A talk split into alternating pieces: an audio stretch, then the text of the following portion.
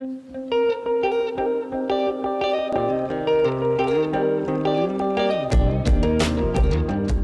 back to the Bible in Context. And last time we talked about the Tower of Babel and how it is in the ancient Near East. It would have been understood as a ziggurat, and that the cultural significance of that and what it meant for the inhabitants of Babylon trying to establish a name for themselves and bring a deity down to them, and how this was the foundations of the nation of Babylon.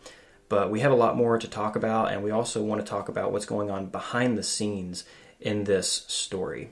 So, to start that off, let's talk about the dispersion over the face of the earth and the confusing of languages here. So, we're going to go to Deuteronomy 32 and talk a little bit about the divine council worldview that's really been, or that phrase has been coined by, I think, Michael Heiser primarily. Right. And again, a good resource for this is his book Unseen Realm or the popular version Supernatural, or just go look up any of the content he's put out. He talks about it a lot, and it's it's really good stuff. But just want to give you all a, a taste of it and an understanding of how, again, the biblically minded reader would understand the Babel event. So yeah, what's the context of Deuteronomy 32? What's going on in this passage? It's, Yeah. a, it's a song, right? Yeah, yeah. So this is a song that is it all Israel or Moses is singing? Song of Moses, yeah. And this is as Moses is wrapping up the entire recounting of the events of the Torah and the law that he has given to Israel. And so he basically says, Hey, I'm going to give you this song, and it's going to bear witness against you in future ger- generations because Israel, you're all going to screw up here. And so this song is just going to remind you that you should have been faithful to Yahweh all this time. So it's like a prophetic warning. Yeah, it's pretty much that's what it is. Um, but there's this interesting couple of lines in there around Deuteronomy 32 8. Do you want to read those couple of verses? Yeah, and I'm actually going to back up to verse 7 uh, and read that one too. So remember the days of old, consider the years of many generations, ask your fathers, and he will show you, your elders, and they will tell you. So he's about to tell you something that is historically a big deal, and everybody knows about it. And, and you can ask your grandparents about it, and they'll tell you uh, the story. And so this is the story, verse 8. When the Most High gave to the nations their inheritance, when he divided mankind, he fixed the borders of the peoples according to the number of the sons of God. But the Lord's portion is his people, Jacob, his allotted heritage. So, what's going on there? So yeah, we've got what seems very evident that he's talking about the Tower of Babel when humanity was divided, divided the word God divided mankind and he fixed the borders of the peoples or of the nations according to the number of the sons of God. Now, your translation may not say the sons of God. Uh, the ESV does, and some other ones do. More, the more modern ones do, um, and it seems like the one, the, the translations that came after we found the Dead Sea Scrolls uh, tend to be the ones that are going to say sons of God because that's where we have evidence that the earliest manuscripts were sons of God instead of what a lot of your translations may say is sons of Israel. Yeah, so the word in, in Hebrew for sons of God here is sons of El. Now, Israel is Yisrael. And so I think the ones who compiled the Hebrew text that we have from a thousand years ago, at least that's when it was sort of completed, they may have either just had a, a different reading there or over time those letters were lost or they thought that maybe they were wrong that sons of El was wrong, sons of God was wrong, and it's the sons of Israel. So they inserted those couple little letters in there to make it sons of Israel. But the Septuagint, which is an, a uh, much older Greek translation of the Old Testament, since 200, 300 years before the time of Jesus, uh, it reads, He divided the nations according to the number of the angels, which the Septuagint often, whenever the sons of God show up, whenever spiritual beings show up, they just use the word angel because they understand angels to be kind of a spiritual being blanket statement. Right. And that's that's really where we get our idea of uh, angels today. Well, at least in, in part, it, it's definitely been an influence. So for a long time, we didn't know. Okay, well, there's this Greek translation that says you know angelic beings, and then there's this later Hebrew script that says sons of Israel. Maybe the Hebrew is correct, and we'll go with that in a lot of our translations. Well, then we find the Dead Sea Scrolls, which Hebrew texts in there are some are older than the Septuagint, some are a little later, but either way, it's a very old Hebrew manuscript, and it says sons of God. So that that angelic beings from the Septuagint is correct. It does mean to say sons of God. That was a little bit of a tangent, but I just wanted to explain why the translations differ and why sons of God is not us just picking our favorite words. Yeah. So, and, and that's significant because we've already had a discussion on this, but the sons of God is Hebrew slang for spiritual beings. And so it seems like what's happening here is when God divided mankind, he fixed the borders of the peoples, and so he put them in a location according to the number of the spiritual beings in his divine council.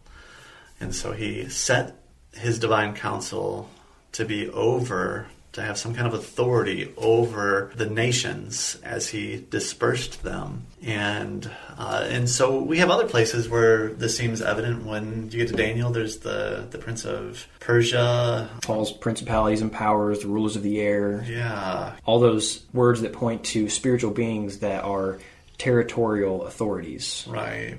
Uh, and even when we get to the Exodus in Egypt, there's the gods of Egypt, and, and, and you can go on and on throughout the throughout the Bible, and you, you see these spiritual beings that have some kind of authority over, that were granted authority, it seems like, by Yahweh. But it also seems like that they were a rebellious group too. Mm-hmm.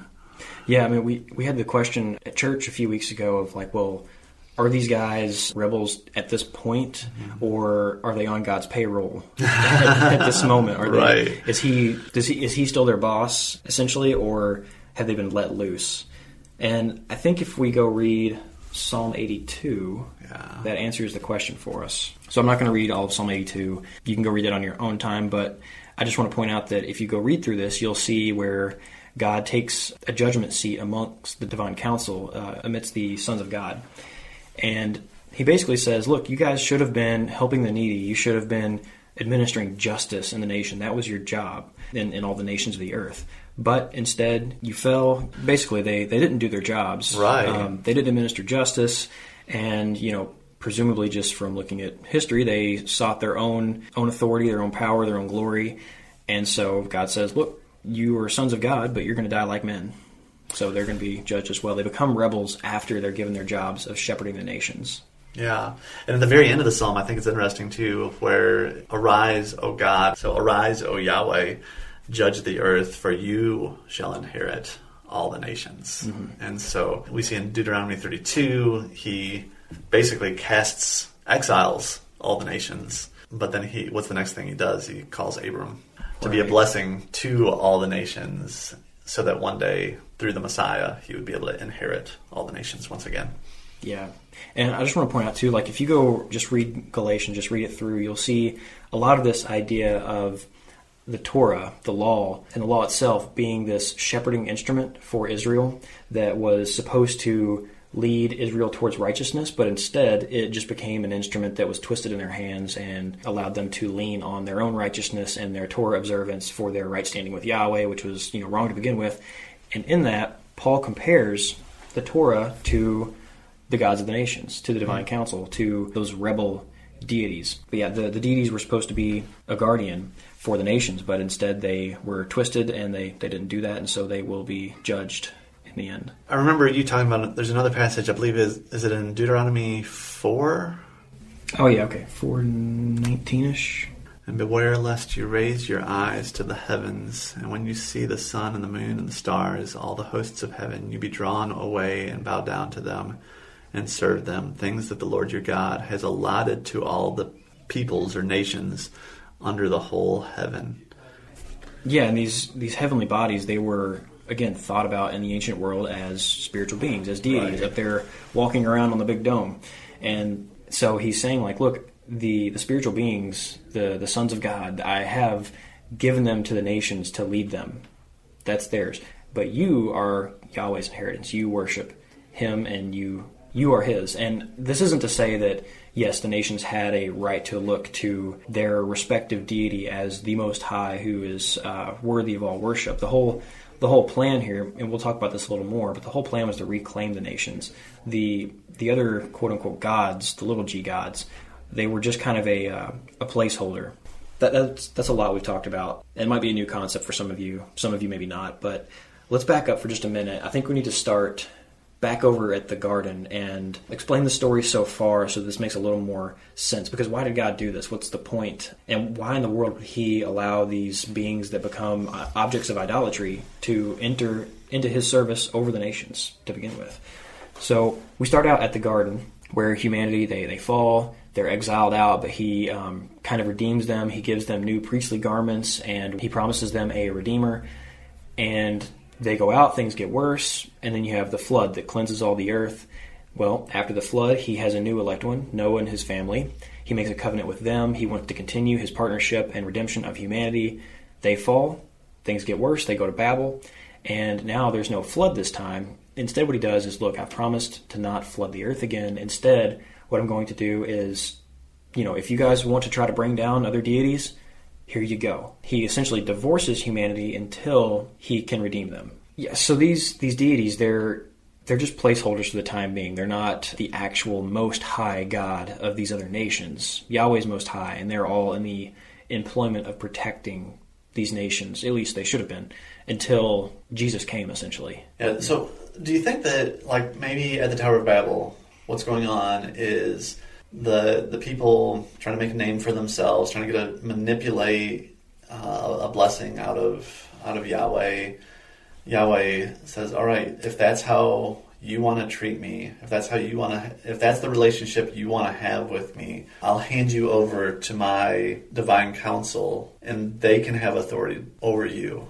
And you won't get my blessing, but you can try to get a blessing out of them. Mm. Good luck. Well, yeah, yeah. I mean, it's I mean, that's really exactly what happens with uh, Saul, where you you know Yahweh is is your king. Well, no, we want a king like the nations, right. who's going to basically be an intermediary between Yahweh and the people. Is what you know the ideal would be for the king, but that's not what he does. He's like, okay, you want a king like the nations? Fine, here you go. Here's a king like the nations. He's going to be really terrible to you guys. Well, this is the exact same thing. We want a God like the nations someone to step in between us and Yahweh. Okay, here you go. Here's that person. Things are not going to go well in this scenario, but if that's what you want. So this is not the first time that this happens in the biblical story. I think it's worth bringing up that this is not like a, an innocent kid that sees a little green pebble sitting next to a little box of rat poison and thinks it's a Skittle and is like, I want that. Humanity is not that child in this scenario, an innocent, uh, ignorant child who wants something that's foolish. This is uh, rebels who should know Yahweh, should have a relationship with Yahweh, and are, are actively saying, we don't want that. So, do you think that Paul in Romans 1 has these kind of things in his head as he's writing for all the. Uh, this is Romans 1, starting in verse 21. For although they knew God, they did not honor him as God or give thanks to him, but they became futile in their thinking, and their foolish hearts were darkened. Claiming to be wise, they became fools and exchanged the glory of the immortal God for images resembling mortal man and birds and animals and creeping things. And so, therefore, God gave them up in the lusts of their hearts to impurity. Yeah. Well, yeah, absolutely. I mean, that's the pattern you see is you don't see a pattern of God makes man and then hardens their hearts and just sends them out into the world. It's God makes man, they fall, and sometimes after they have decided to leave Yahweh, he says, fine. And he just solidifies them in that state. You go for it. Yeah. He uses, yeah, hardening or um, darkening or, like it says in Romans, to give them up to what they want as a judgment for what they're, for the direction that they're already going. Yeah. So again, this wasn't just like God just took a group of humans and said, hey, I'm going to make you guys horrible and send you out. It was, I made you for something better. You're being horrible. If that's what you guys really want, then here you go. A really good resource on this whole idea. There's, there's actually two books I would say that are really good.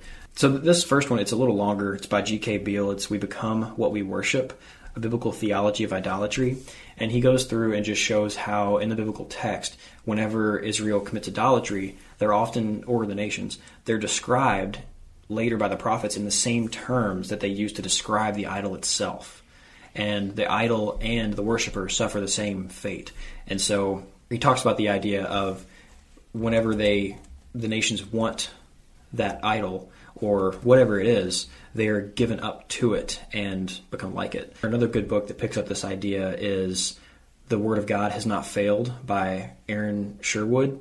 It's actually a, uh, a little book on Romans 9 and the meaning of hardening and election in, in that text, really good book. But he just goes through picking up off of the ideas in Beale's book, and there's a extended discussion of how hardening is used as a judgment throughout Scripture. Hmm. Yeah, so we set out to talk about the Tower of Babel, and we have taken, I feel like, a very long way around talking about the sons of God. And um, I know we talked about that topic before, but it was worth bringing up again here and going a little more in depth as to how the, the Tower of Babel episode plays into the sons of God uh, worldview and idea. Yeah, yeah, I think this was the right place to bring in Deuteronomy 32 and that, that idea and that concept. I know this is definitely not something that we typically hear on a Sunday morning or in Sunday school, but it uh, it helps. It has, as I've studied this more and more, it has really helped me better understand the Old Testament and the New Testament